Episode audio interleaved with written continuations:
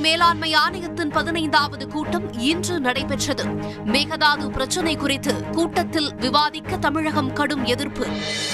NEET தேர்வு குறித்து பொது விவாதத்திற்கு தயார் என எடப்பாடி பழனிசாமி இன்று அறிவிப்பு. நாங்கள் தயாராக இருக்கின்றோம். மழை வெள்ள நிவாரணம் மட்டுமல்ல எந்த நிவாரண நிதியும் மத்திய அரசு தருவதில்லை.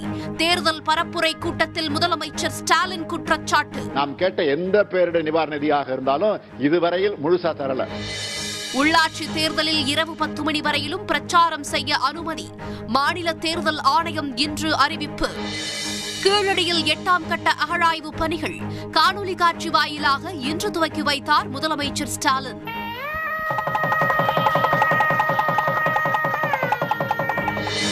ஹிஜாப் விவகாரத்தில் கர்நாடக உயர்நீதிமன்ற உத்தரவுக்கு எதிராக உச்சநீதிமன்றத்தில் இன்று மேல்முறையீடு.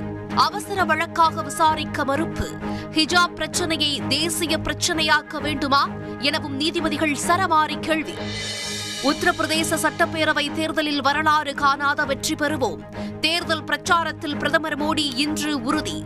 பாஜக ஆளும் கோவாவில் வளர்ச்சியின்மை வேலையின்மை அதிகரிப்பு. தேர்தல் பிரச்சாரத்தில் ராகுல் காந்தி குற்றச்சாட்டு. மாநிலங்களவையில் பட்ஜெட் கூட்டத்தொடரின் முதல் பாகம் இன்றுடன் நிறைவு. அவை நடவடிக்கை மார்ச் பதினான்காம் தேதி வரை ஒத்திவைப்பு.